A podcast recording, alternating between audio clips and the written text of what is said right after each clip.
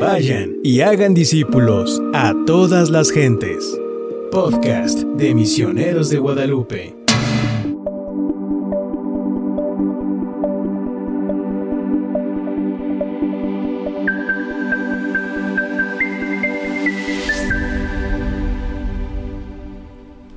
Hola, ¿qué tal? Muy buenos días a todos nuestros amigos, eh, familiares, padrinos, madrinas, promotores de Misioneros de Guadalupe. Su servidor, el padre Luis Alonso Yepes Cruz, misionero en Angola y actualmente en la dirección de promoción misionera.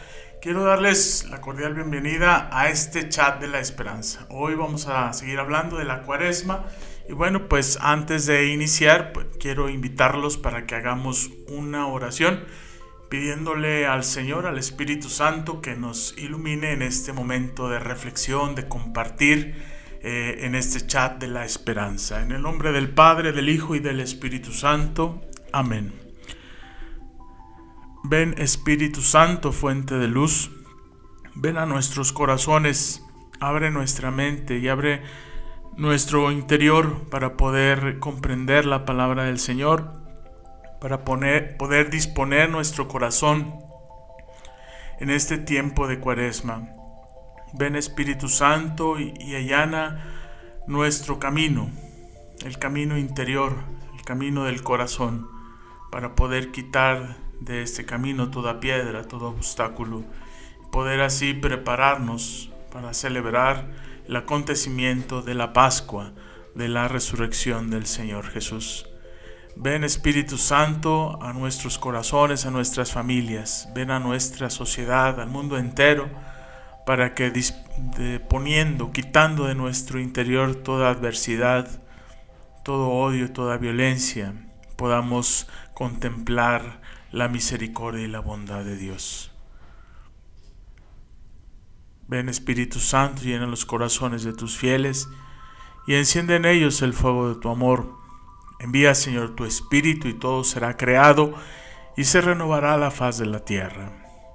Oh Dios que iluminaste los corazones de tus fieles con la luz del Espíritu Santo, concédenos que animados por este mismo Espíritu, gustemos de la dulzura de la virtud y gocemos siempre de sus divinos consuelos. Por Jesucristo nuestro Señor.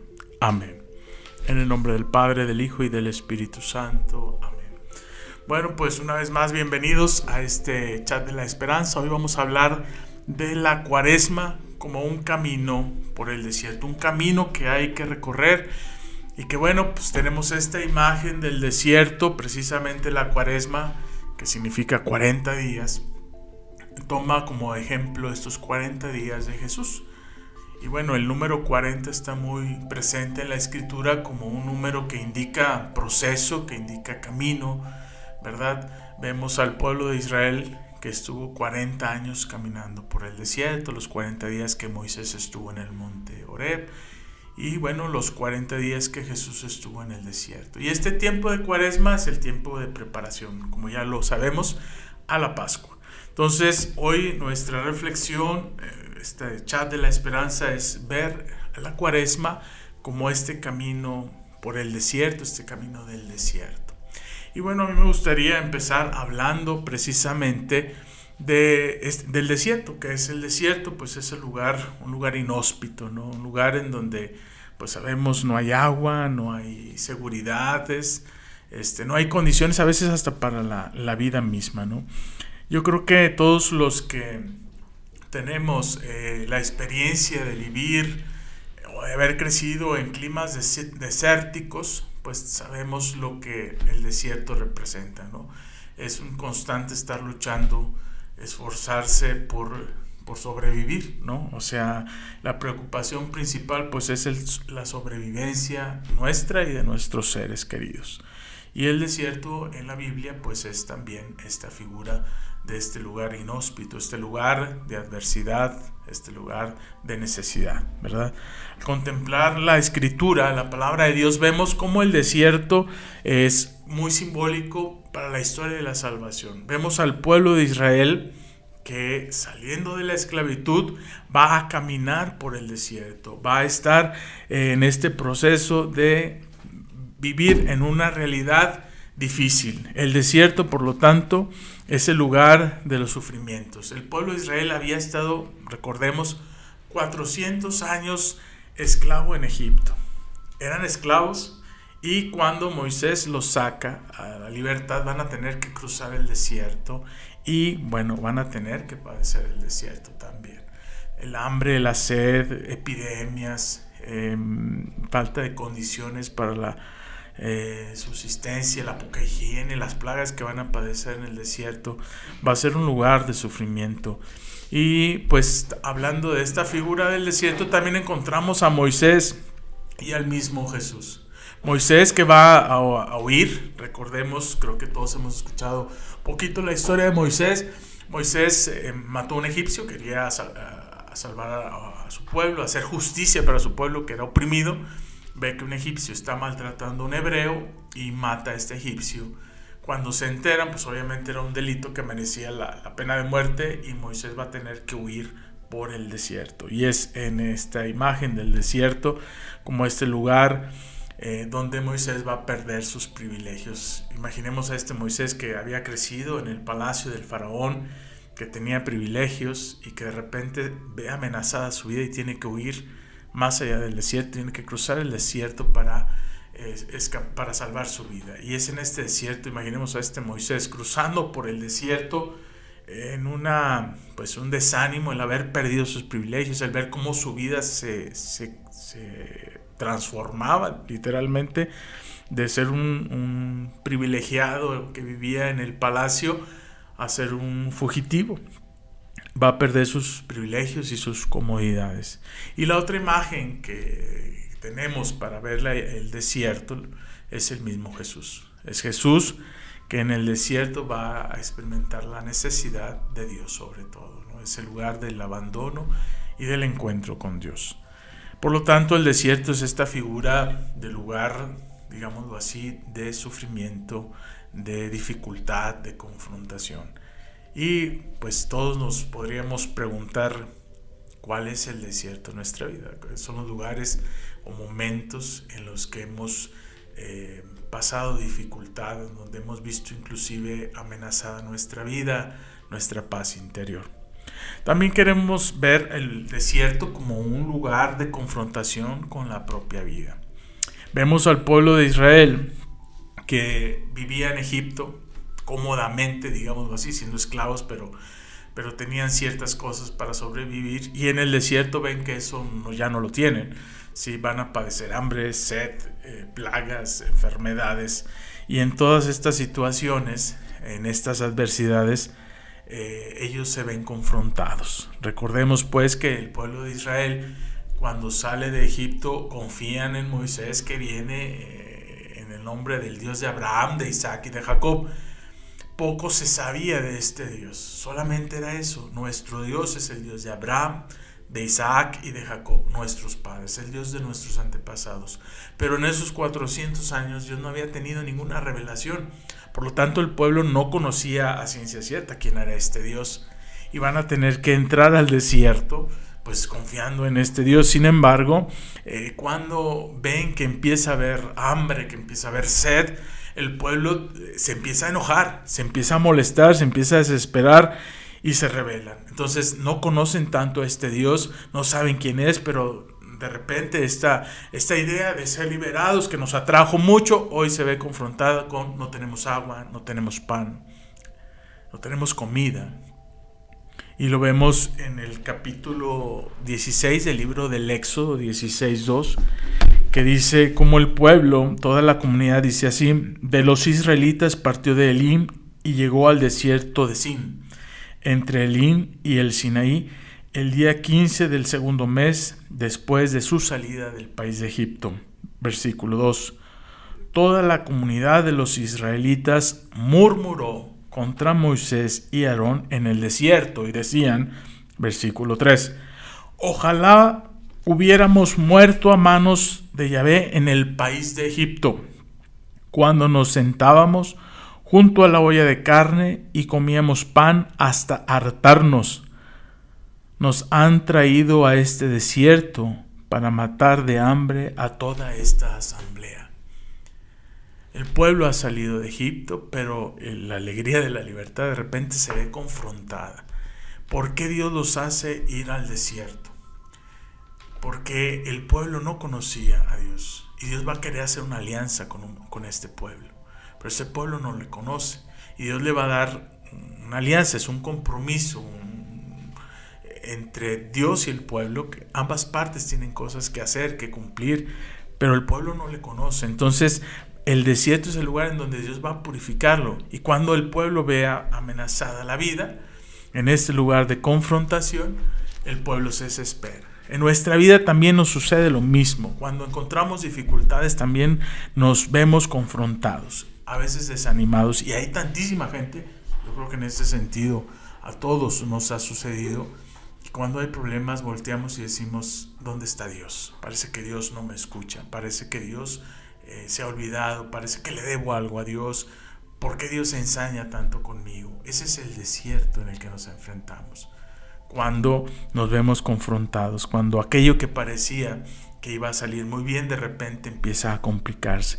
Y el pueblo de Israel va a pasar eh, este, estos momentos en donde también va a tener sed, lo vemos en el capítulo 17, versículo 3 del, del Éxodo, ¿sí?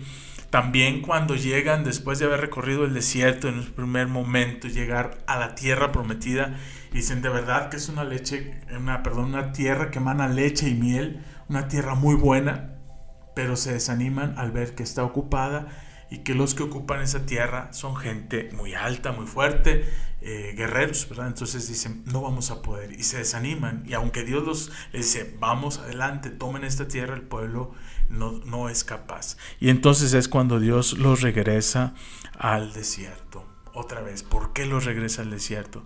Porque en el desierto es el lugar de la confrontación, de decir, ya no tengo mayor seguridad en mí y por lo tanto ya no dependo de mis fuerzas, ya no puedo lograr nada. ¿no? Eh, lo vemos también en Moisés. Moisés cuando cruza el desierto eh, termina en una confrontación de su propia vida y, queda en un estado muy, muy triste.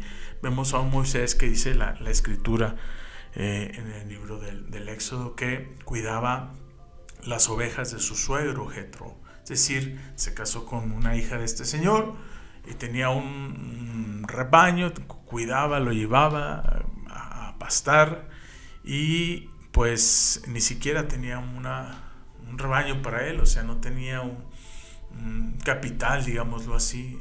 O sea, tan internamente estaba destruido, lastimado Moisés, que eh, no tiene ni siquiera aspiraciones propias, su vida se ve confrontada.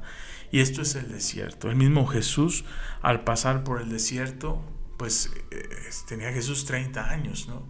Entonces tuvo que haber revisado toda, toda su vida y decir, bueno, ¿qué es lo que Dios me está pidiendo? ¿no? El desierto es este lugar donde se confronta la vida, donde tenemos que repensarnos y volver a decir, este, hacia dónde quiero ir, qué es lo que Dios me pide, ¿no?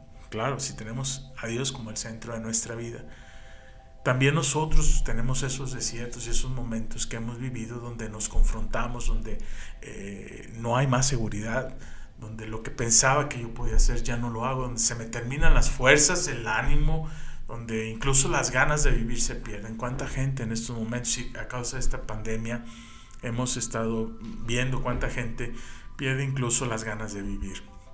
Si nosotros vemos el mundo actual, nuestro país, México también lleno de violencia, de desintegración social, una sociedad que privilegia la muerte eh, de los no nacidos, que no protege a las familias ni a las mujeres, que las asesina, un país donde se sata violencia eh, de manera más irracional en un juego de fútbol, en un mundo que está en guerra por razones tan ilógicas y que creíamos que eso no podía volver a pasar porque, porque ya vivimos dos guerras mundiales, hemos vivido muchos conflictos, sin embargo existe en un panorama así donde incluso la pandemia afectó tanto a tantas personas y lo sigue haciendo, donde vemos tanta miseria, es el, ese es el desierto en el cual se nos confronta. ¿Qué hacer ante eso? Podemos tomar una actitud como la del pueblo, ¿no? de rebelarnos, de enojarnos. Hay tanta gente que incluso dice Dios no existe porque si Dios existiera, no habría guerras, no habría violencia, no habría muerte. Ese es el desierto donde, donde se nos confronta la vida, ¿no? También vemos pues al desierto como eh, el lugar eh, de abandono y de confianza. ¿sí? No tenemos más certeza nosotros. ¿sí? Eh, se acabaron todas las seguridades, ya no podemos en el desierto, ¿no? Si vemos esa imagen ahí que nos están presentando, un lugar por arena, no hay vida, ¿no? Entonces no nos queda más que empezar a mirar hacia Dios. Y esto es lo que va a suceder con eh, el desierto. El desierto, el número 3, como lugar de abandono y de confianza lugar de abandono y de confianza en Dios. El pueblo de Israel, el pueblo de Dios, va a aprender a confiar completamente en Él. Sí. Cuando tiene sed, el pueblo va a ir a, quizá de mala actitud y Dios le va a dar el agua que necesita, ¿no? Y de una forma tan extraña como a, a partir de golpear una piedra, ¿no? O le va a dar pan en el maná esa arenita, esa este como polvo que, que, amanecía, que aparecía al amanecer en el desierto con el rocío y que sabía pan, ¿no? Le va a dar de comer eh, codornices cuando se cansan de este pan.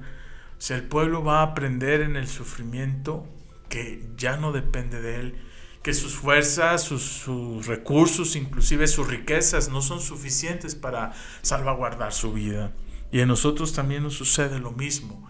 Ahora bien, ¿cuál es la actitud que nosotros tomamos cuando vivimos estos desiertos? Caemos como mucha gente en el desespero, en, el renegar de Dios o en el decir que Dios no existe. Caemos en la indiferencia o volvemos nuestros ojos hacia Dios. Volvemos nuestro corazón hacia Dios, sabiendo que de Él dependemos. El pueblo de Israel va a vivir este proceso. Eh, y va a tener que volver su corazón hacia Dios y lo hace cuando murmura de repente Dios bueno es la mentalidad del Antiguo Testamento del castigo no te portaste mal Dios te va a castigar pero vemos como el pueblo va en la pedagogía de Dios también a corregir a este pueblo ¿no? Y por eso esos 40 años en el desierto es un proceso de liberarse de las propias seguridades para tener como única seguridad su fe y su confianza en Dios. Por lo tanto, en el desierto donde no hay comida, lo único que nos queda es abandonarnos en Dios y vivir en una actitud de confianza, confianza en este Dios que no nos deja y que se hace presente y que va a estar ahí con el pueblo. Eh, en el desierto se nos doblega el orgullo, se nos doblega la soberbia también porque no hay, ya no puedo hacer nada, porque lo que yo consideraba que podía hacer ya no se puede hacer, ya no da resultados, se me han acabado las fuerzas o simplemente lo que intenté eh, no resultó. Y entonces puede ser que nosotros como el pueblo de Israel tengamos esa actitud de rebeldía, o puede ser que tengamos como Jesús esa actitud de confianza. En el caso de Moisés, eh, el encuentro que se da con Dios en el desierto es muy, muy claro. Eh, va, dice el texto que llevó a esas ovejas del rebaño de su suegro, más allá del desierto, llegó a la montaña del Oreb y vio una zarza ardiendo y se acercó pues impresionado porque se quemaba, pero no se, no se terminaba de quemar, o sea, seguía ardiendo, seguía ardiendo y se acerca a ver ese prodigio y en ese encuentro Dios le pide quitarse las sandalias. Este quitarse las sandalias es sinónimo de despójate de todo aquello que te impide confiar plenamente en mí. Y el diálogo mismo entre Dios y Moisés en el libro del Éxodo capítulo 3 nos va a hablar precisamente de cómo Dios le va a decir a, a Moisés, eh, yo soy el que va a ir contigo. Pero es que eh, yo no puedo, pero es que yo soy tartamudo, pero es que, y Dios va a estar dándole signos de su presencia y de su confianza, pero es necesario que Moisés se quite estas sandalias para que pueda confiar plenamente en Dios. No tiene mayor garantía que la promesa que Dios le hace y los signos que también hace en su presencia, ¿verdad? En nuestra vida también, vuelvo a esta pregunta, ¿cuál es nuestra actitud ante los desiertos? Ante las dificultades. Somos capaces hoy por hoy de ver con confianza en Dios, de vivir en este abandono a Dios, dejando de lado nuestras seguridades. vemos otro punto, el número cuatro es el desierto como lugar de identidad y de pertenencia. El desierto, como el pueblo de Israel, nos ayuda a entender y a comprender quiénes somos nosotros en relación con Dios. La alianza que Dios va a hacer con el pueblo. Yo seré tu Dios, tú serás mi pueblo, ¿no? Que lo vemos en el Éxodo capítulo 6, versículo 7 y en el mismo capítulo 7. Dios le dice al pueblo estas palabras. Me gustaría poderlas leer. Yo soy Yahvé, yo los sacaré de los duros trabajos de los egipcios, los libraré de su esclavitud y los redimiré con brazo tenso y juicio solemne. Yo los haré mi pueblo y yo seré su Dios, y sabrán que yo soy Yahvé, su Dios, que los saqué de la esclavitud de Egipto. Esa es la alianza que Dios quiere hacer eh, con, con Israel en el desierto. Y es precisamente en el desierto donde el pueblo no va a tener otra cosa más que acercarse a Dios y buscar entenderse a sí mismo a partir de esta relación con Dios. Yo voy a sacarte, yo voy a liberarte, yo seré tu Dios. Esa es la alianza. Y entonces, por de esta manera, el desierto se convierte como este lugar en donde no solo sufrimos, sino también se genera una nueva identidad de cada uno. Soy parte de este pueblo de Dios, soy hijo de Dios y Dios es mi Dios, es mi alianza, le pertenezco y me pertenece. Y, eso es lo que va a vivir el pueblo en el desierto, esa comprensión de Dios, de ser pueblo elegido, no porque sea muy virtuoso, porque sea muy numeroso, porque sea muy sabio que sea muy fuerte, va a ser el pueblo de Dios porque Dios así lo quiso. Es el querer de Dios, no la fuerza de, del pueblo, la sabiduría o sus capacidades. De esta manera podemos entender que en el desierto, en la soledad y el sufrimiento del desierto, de esas adversidades que el pueblo enfrentó y que también nosotros enfrentamos también en nuestra vida diaria, le han hecho experimentar y nos hacen experimentar que Dios siempre ha estado ahí. Si nosotros revisamos nuestra vida y vemos esos momentos difíciles, realmente vamos a entender que Dios siempre ha estado ahí, que Dios siempre se ha manifestado, que de una u otra forma, a veces sin darnos cuenta, Dios nos ha cuidado y nos ha protegido, nos ha acompañado a lo largo de estos momentos de dificultad. El pueblo sabe que su existencia como pueblo, su identidad dependen de su experiencia, de su pertenencia a Dios. Esto lo, lo selló Dios, como dije, en la alianza.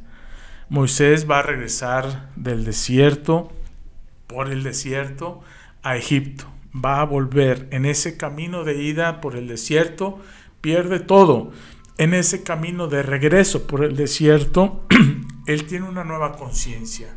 Ya no es más un fugitivo, el errante ya no es el desterrado. Moisés ahora es el elegido de Dios para que en medio de sus limitaciones, y esto hay que decirlo muy claramente, en medio de sus limitaciones, Moisés va a ser el instrumento de liberación guiado y sostenido por Dios. Y esta es la experiencia del desierto, y esto es la cuaresma, caminar por el desierto para recuperar esta identidad de, nuestra pertenencia como hijos de Dios, como parte de un pueblo en donde Dios va a estar siempre al cuidado de nosotros. Ya no dependemos de nuestras fuerzas, ya no dependemos solamente de nuestras capacidades, sino que en esencia dependemos de Dios. Somos sostenidos, Él es el que nos libera y es Él el que nos sostiene. Vamos a hacer un corte, un intervalo y regresamos. Por ahí, si alguien tiene alguna duda, algún comentario, este, puede escribirlo en el chat tanto del Facebook como YouTube y ahorita vamos a darle lectura para tratar de dar respuesta. Regresamos, estamos en el chat de la esperanza.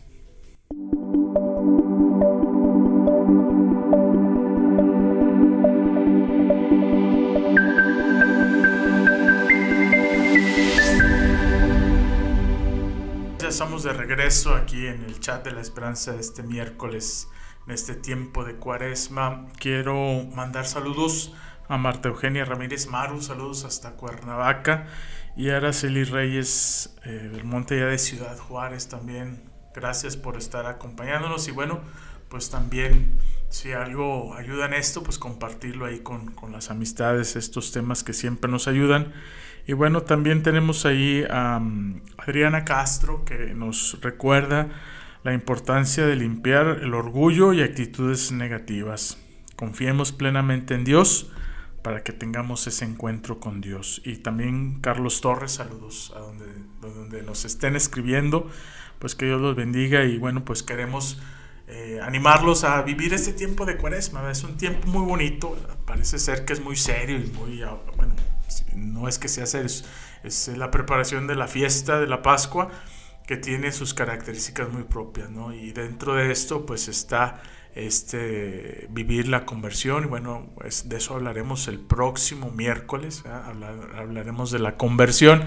Y hoy hablamos de la cuaresma como este camino por el desierto, ¿no? este camino de transformación, de renovación interior, que bueno, pues pasa por enfrentarnos eh, con las dificultades, las adversidades a veces son afuera, alrededor de nosotros, en nuestro eh, exterior, pero creo que las principales dificultades o el desierto hay que vivirlo primeramente en el interior, ¿no? de cada uno en nuestro corazón. Si hacemos este proceso, realmente podremos también enfrentar el desierto exterior, que son las dificultades, los problemas y la realidad que vemos a veces en tantas familias y en nuestra sociedad.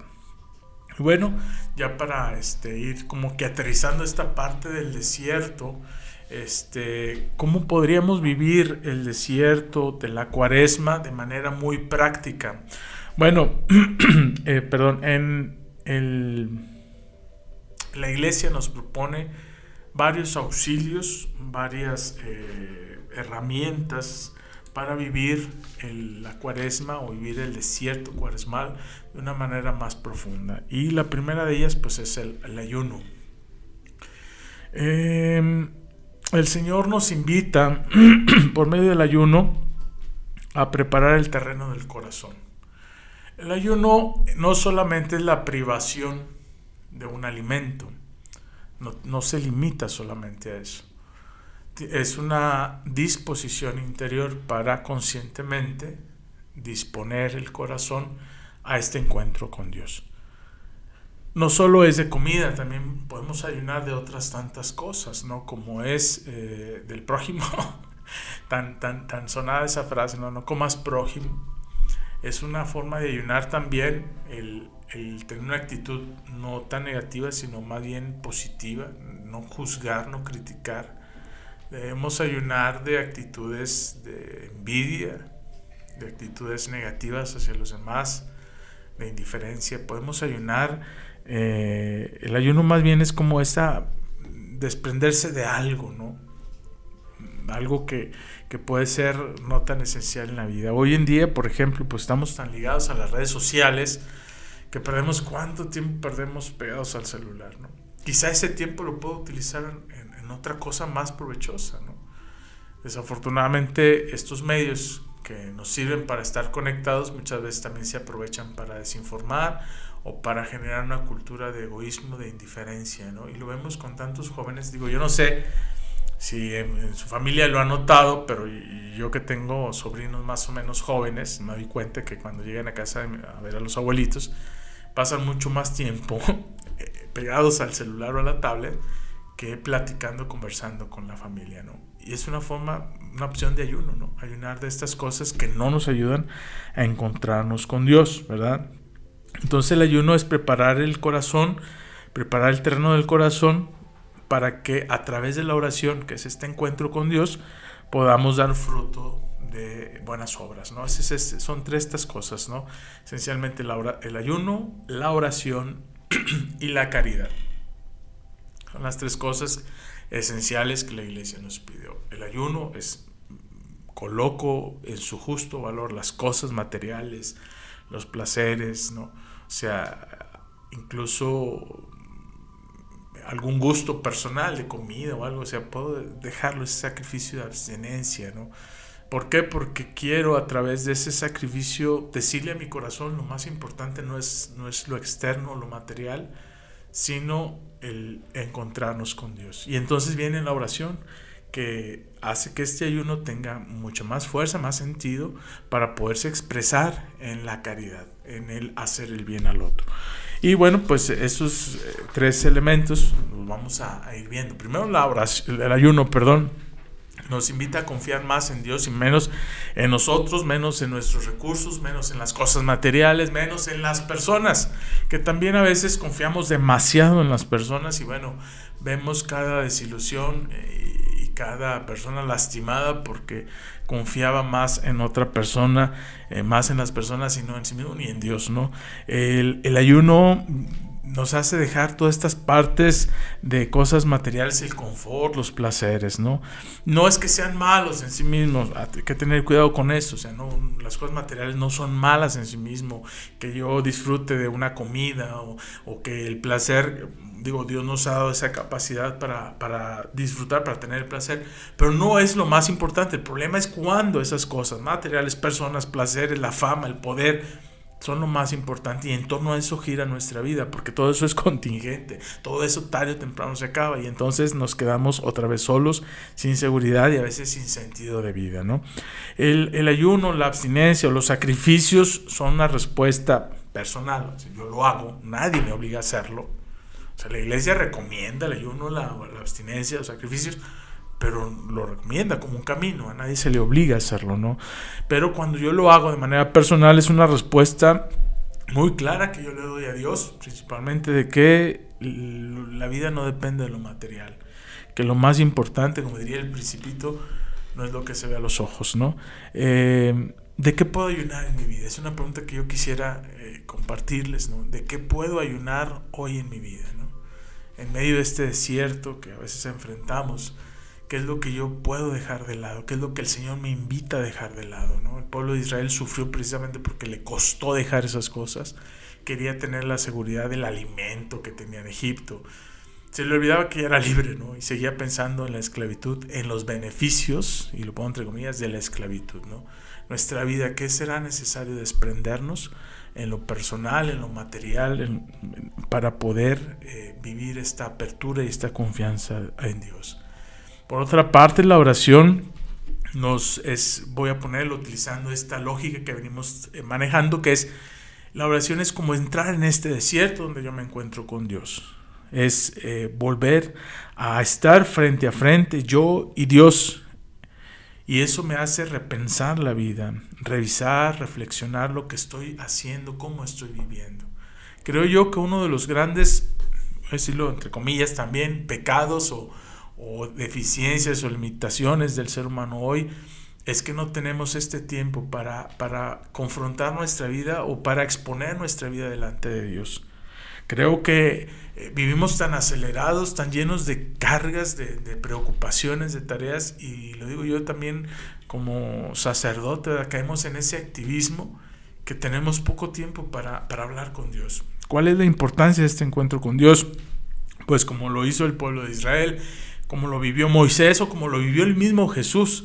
Encontrarnos con Dios nos hace descubrir quién soy yo delante de Él. Soy su hijo amado, soy su hija amada, soy parte de su pueblo. Dios cuida de mí y en esa misericordia que yo encuentro en Él me hace ver que mi vida necesita caminar correspondiendo a esta misericordia, porque bien dice el dicho, amor con amor se paga, ¿no? Entonces, cuando yo me encuentro con Dios, cuando yo soy capaz de despojarme en el desierto de mis sandalias, de todas mis seguridades, yo encuentro un Dios que me ama y un Dios que me dice que va a estar conmigo, que no estoy solo, que mi vida está en sus manos. Y ese es a través de la oración que nosotros renovamos, recuperamos esta identidad de ser hijos de Dios. Una identidad que se ve amenazada por el pecado, por las distracciones, porque el corazón tiende también hacia eso, a alejarse de Dios y a buscar su propio camino. Pero es en la oración donde nosotros eh, encontramos nuevamente eh, quién soy yo, mi identidad. Y entonces en la cuaresma es importante recuperar esta, esta oración en nuestra vida. Es importante volver a encontrarnos para poner delante de Dios lo que hemos vivido, toda nuestra historia, y darle un sentido nuevo, al igual que Jesús. Y otra pregunta que quisiera compartir con ustedes es, primero si sentimos esa necesidad de Dios, esa necesidad de la oración. Quizás siento necesidad de Dios en el sentido de que estoy buscando siempre que Dios me resuelva la vida, me dé un milagro, me traiga bendiciones, pero quizá no creo o no quiero que Dios sea capaz de renovar mi identidad, de hacerme nuevo, de darme una nueva manera de pensar. Realmente tengo necesidad de este encuentro con Dios. Otra pregunta es muy importante en la parte práctica, en mi día a día, ¿cuánto tiempo le dedico a Dios o qué tan dispuesto estoy a darle a Dios este tiempo para orar, para estar con Él? Insisto, siempre va a haber actividades, siempre vamos a estar llenos de ocupaciones, pero si yo en mi, mi horario, en mi reloj, en mi agenda, no marco este tiempo específico para platicar con Dios, nunca voy a tener tiempo para Él. Y una pregunta muy, pues muy un ejemplo muy concreto, ¿no? Los novios, si no se ven, si no se dedican tiempo, tarde o temprano esta relación termina por fracasar. Y lo mismo pasa con Dios cuando no somos capaces de dedicarle ese tiempo, tarde o temprano nos alejamos de Él. Y el problema no es con Dios, porque Dios va a seguir siendo Dios.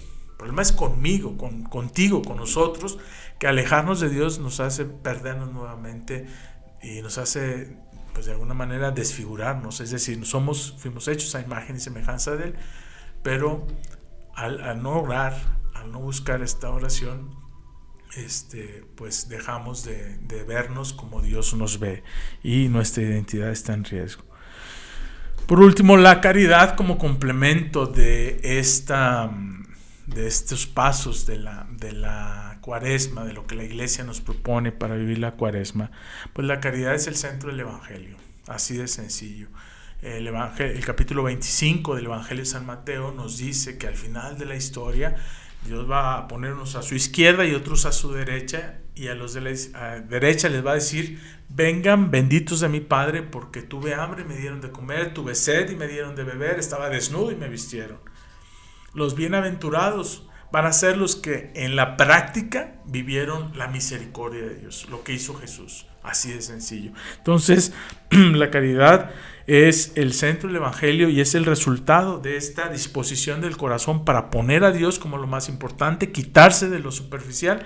Es el resultado de este encuentro con Dios, de este darle a Dios la vida. Y entonces es cuando Él toma el control y Él empieza a, través de nosotros a motivarnos a, a, vivir la caridad, hacer el bien a los demás. Y de eso se trata. Acciones concretas, gestos concretos a favor de los demás. Y esto es el Evangelio, esta es la fe cristiana. A veces nos perdemos y nos preocupamos y no es que diga que guardar la vigilia no sea importante, claro, es parte del ayuno, pero hay gente que se confiesa más por que comió carnes, carne el viernes de cuaresma que por eh, no hablarle a algún familiar o por estar resentido con alguien, ¿no? Gente que le causa más conflicto eso, el, no guardar el ayuno o la abstinencia, que el, no haber ayudado a alguien que tocó a su puerta para pedirle una ayuda o, ser indiferente ante las realidades de los migrantes, por ejemplo, o de la gente que vive en las drogas. Y yo creo que la caridad ese es el punto más importante, ¿no? ¿Qué es lo que yo tengo para ofrecer en mi vida eh, a los demás? No son solo cosas materiales. La caridad es la acción concreta, el tiempo, nuestro perdón, nuestra cercanía, nuestro consuelo a quien lo necesite. ¿Qué tengo para ofrecer? ¿Quiénes son los prójimos o los más próximos que necesitan de mí? Y mientras eh, reflexionamos en estas dos preguntas, ¿qué tengo para ofrecer? ¿Y quiénes son los que más cercanos a mí necesitan de esta misericordia y de esta compasión? Mientras respondemos a esas preguntas, Vamos a un corte y regresamos en el chat de la esperanza. Pongan sus dudas, saludos ahí en el chat, en el chat y ahorita los leemos y damos respuesta a sus dudas. Gracias. Regresamos.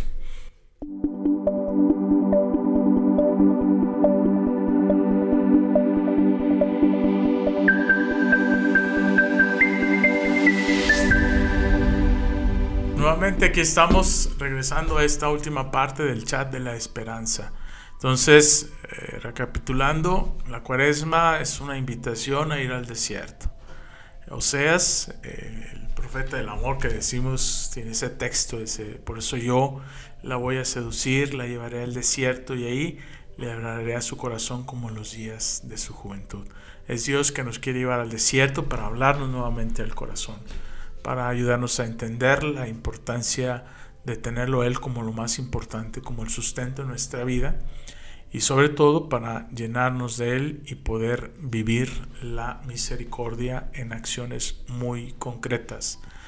Si la cuaresma no nos prepara en este sentido de disponernos a hacer el bien, de modificar algunos comportamientos, que eso es la conversión y que bueno, ya hablaremos la próxima semana de la conversión pues realmente eh, nuestra fe no tiene una raíz muy profunda, ¿no? O sea, si no hay una transformación y seguimos siendo los mismos de ayer y, y dejándonos llevar por el orgullo, la soberbia, la vanidad, por el materialismo, pues realmente nuestra fe va a ser un barniz, que cuando venga la dificultad, la adversidad, pues nos va a tumbar, nos va a hacer caer y, y pues bueno, hay gente que se ha alejado de Dios porque como lo decía al principio, Dios no le escuchó, Dios parece que me está castigando con estos problemas que estoy viviendo. En fin, bueno, hablando ya de la, de la caridad y de este tiempo de cuaresma, me gustaría retomar un poco la idea del Papa, el mensaje del Papa Francisco para esta cuaresma 2022. Y bueno, él toma el texto de, de Gálatas 6, versículo 9, donde dice que no nos cansemos de hacer el Y en esta cuaresma el Papa nos invita a reflexionar sobre esta importancia de hacer el bien en medio de un mundo que paga mal, en medio de un mundo que está empeñado en construir y hacer el mal, en destruir una cultura y un mundo caracterizado por la muerte y el abandono en todos los aspectos de personas, inclusive de la creación misma que no la cuidamos, pues en medio de esto el Papa nos alienta a partir de este texto de Gálatas 6 a no cansarnos de hacer el bien. Y la caridad se cultiva, o sea, el amor, la misericordia es algo que se cultiva. Es como una semilla para tomar este mensaje del Papa en esta simbología del, sembrar, del cosechar. La semilla, eh, el amor, la caridad es como una semilla que nosotros cultivamos, que sembramos, que va a dar fruto a su tiempo. Y es bueno tener en cuenta esto porque a nosotros no nos toca más que sembrar. Hay gente que cuando hace el bien, en cuanto puede lo echa en cara. Ah, sí, mira, ya anda criticándome cuando yo hice esto por ella, cuando yo le ayudé en este momento. Eso no nos toca a nosotros. A nosotros nos toca sembrar. Qué difícil es, ¿no? Pero es, esa es la realidad. Y así es la fe. O sea, no me toca a mí saber si aquella semilla o aquel bien que yo estoy dando esa frase tan conocida de que hace el bien sin mirar a quién, ¿no? O sea, yo hago el bien porque eso es lo que está en mí y tengo que entender que el bien es como esa semilla que va a dar fruto cuando cuando Dios quiera. Él es el agricultor, él es el que hace crecer, dice el Papa en este mensaje. Eh, por lo tanto, eh, es, en esta cuaresma es este tiempo de sembrar, ese tiempo para eh, de manera interna podernos renovar y poder tener esa conciencia que Dios es el que hace crecer. Cualquier acto de amor, dice el Papa, no queda infecundo.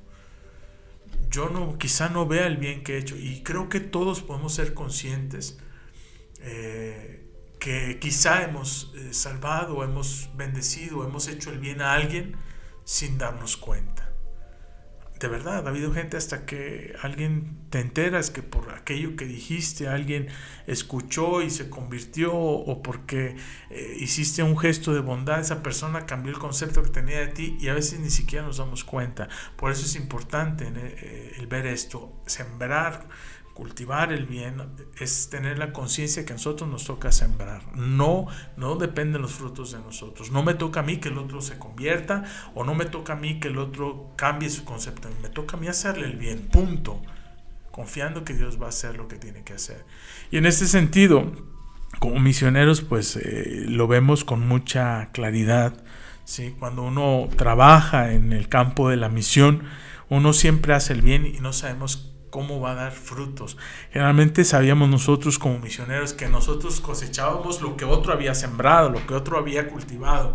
Recuerdo muy bien, eh, estando en Angola, eh, en esta parroquia de Santana Cachito, en Angola, eh, a me tocó el tiempo en que termina la guerra civil, que había durado más de 40 años, entonces teníamos un país completamente en ruinas, teníamos iglesias, comunidades cristianas, abandonadas que poca gente participaba en la misa, no había pastorales, no había grupos, no había nada porque la gente tenía miedo, vivía casi siempre escondiéndose.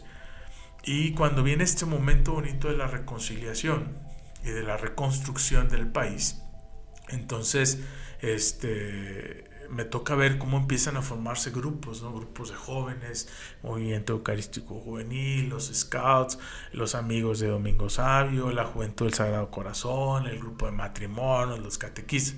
Y empiezo a preguntarles a la gente eh, de dónde venían, dónde habían sido bautizados. Y lo que constaté es que toda esa gente había eh, visto nacer su fe y su experiencia de Dios en otra comunidad cuando el Padre los bautizó en otro lado donde habían crecido. Y que a mí me tocaba, gracias a Dios, recoger esos frutos, ¿no? O sea, todo lo que yo estaba viendo no era lo que yo había hecho, era lo que alguien más había hecho, ¿no? Y ahí me tocó, por ejemplo, a los jóvenes que bauticé, eh, aún jóvenes, hoy ya se han casado por la iglesia, hoy están comprometidos en grupos de matrimonios. Y yo digo el otro, el que se quedó, los que han venido después de mí, les ha tocado ver los frutos del trabajo que yo hice. Y como misioneros lo tenemos con mucha evidencia, ¿no? Nosotros nos toca sembrar el bien, los frutos de esta bondad, de esta caridad, vienen de Dios y es Dios el que los hace. Nosotros estamos llamados a ser colaboradores de Dios, a sembrar el bien. Eso nos toca. ¿Qué nos sostiene en medio de tanto mal? Pues nos sostiene la oración, nos sostiene la gracia de Dios, el saber que Dios va a hacer eso, bueno, por más sencillo que haga, que puede ser desde levantarte temprano con buena actitud, hacer el buen desayuno para los hijos, hacer la comida para la familia, el trabajo hacerlo bien, hacerlo con, responsabilidad, con generosidad, tener una buena actitud hacia los compañeros de trabajo, hacia nuestra familia, buscar estar en paz, buscar la armonía. Esas son semillas que vamos sembrando, que van a dar fruto tarde o temprano que a nosotros nos toca hacerlo. Y esto es lo que Dios nos llama en esta cuaresma, a entrar en esta renovación para que a través de la caridad sembremos el bien en los corazones de las demás personas. Cuando nosotros sembramos bondad, cuando sembramos alegría, cuando sembramos, sembramos perdón, paz, esperanza, gozo, nuestra identidad se fortalece. No es el ya estoy dando, como mucha gente dice, y ya me cansé de dar. Es cuando yo doy en esta experiencia de unión con Dios, se fortalece mi identidad y se renuevan las fuerzas, y lo dice el profeta Isaías, ¿verdad? Como las águilas se renuevan las fuerzas de los que confían, de los que esperan en el Señor. Y el Papa Francisco pues nos invita a través del mensaje de la cuaresma a ser colaboradores, a sembrar la paz, a sembrar el bien en los demás. Sabemos que eh, debemos confiar en el Señor y que Él es el que va a hacer todo salga bien y que la otra persona experimente su misericordia. Em, ¿Cómo sembrar pues en el desierto, en el desierto de nuestra vida, en este mundo eh, tan lleno de maldad? Eh, yo lo decía, si reconocemos que es Dios, el que hace todo y que vivimos en este desierto de la cuaresma, ¿sí? en medio de todo esto, en una actitud de abandono y de confianza con Dios ante la adversidad, pues sabemos que Dios lo puede hacer todo, porque Él es el Dios de los imposibles. Y el Papa, por lo tanto, al terminar este mensaje, exhorta a no cansarnos de hacer el bien la realidad puede ser muy difícil, puede ser muy adversa y siempre vamos a tener la tentación de abandonar, de desanimarnos, de cansarnos, de decir yo ya no quiero más, ya me cansé, ahí que otro le siga, de abandonar la obra de Dios, de abandonar nuestra confianza. Siempre va a haber esa tentación de ser indiferentes. Bueno, pues solo el que confía en el Señor puede realmente enfrentar esta adversidad. Y creo yo que algo que nos ayuda mucho a estarnos renovando en esta conciencia y a seguir sembrando en el desierto es pues eh, la reconciliación, es volver constantemente al sacramento de la reconciliación. ¿Cuándo fue la última vez que nos confesamos? En el sacramento de la reconciliación, cuando yo me acerco a confesar, no es un asunto de que ah, es que el Padre es más pecador que yo, no tiene nada que ver con el sacerdote, tienes un asunto entre Dios y yo. Y la reconciliación, la confesión, es la respuesta que yo doy a Dios a decirle, no quiero el mal en mi vida, punto. Y reconozco que he actuado mal con sencillez, con humildad. La vergüenza que nos da confesar nuestros pecados también es terapéutica, es curativa, porque me hace entender que soy limitado, que no lo puedo todo, necesito de Dios. Y esa es la actitud y ese es el fruto del desierto, de caminar por el desierto. La reconciliación sacramental, el ir al sacerdote, es la respuesta del corazón al mal del mundo que nace en mi corazón. Y si yo lo hago, voy a estar en esta línea de querer convertirme siempre en un colaborador de Dios, sembrando el bien en los hermanos.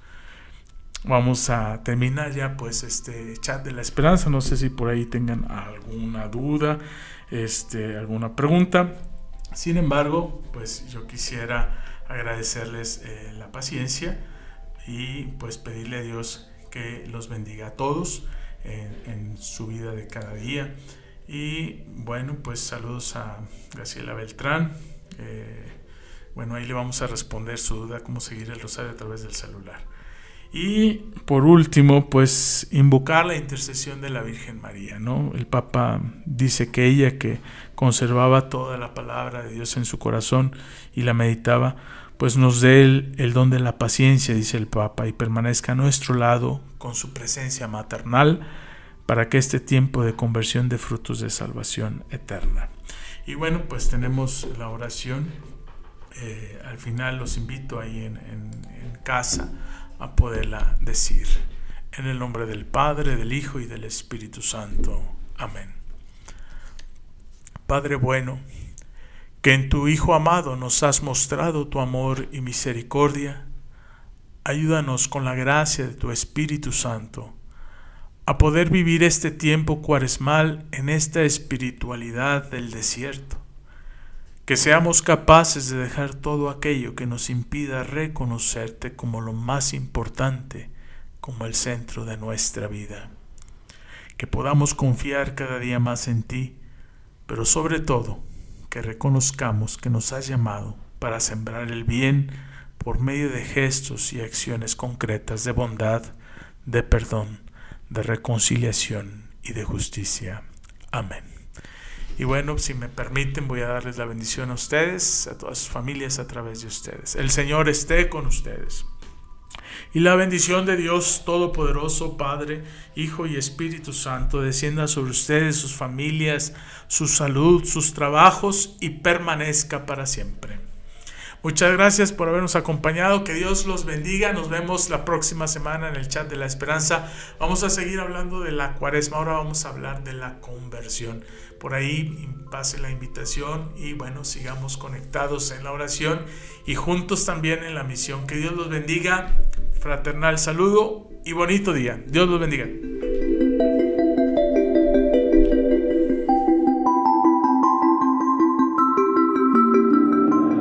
Vayan y hagan discípulos a todas las gentes. Podcast de Misioneros de Guadalupe.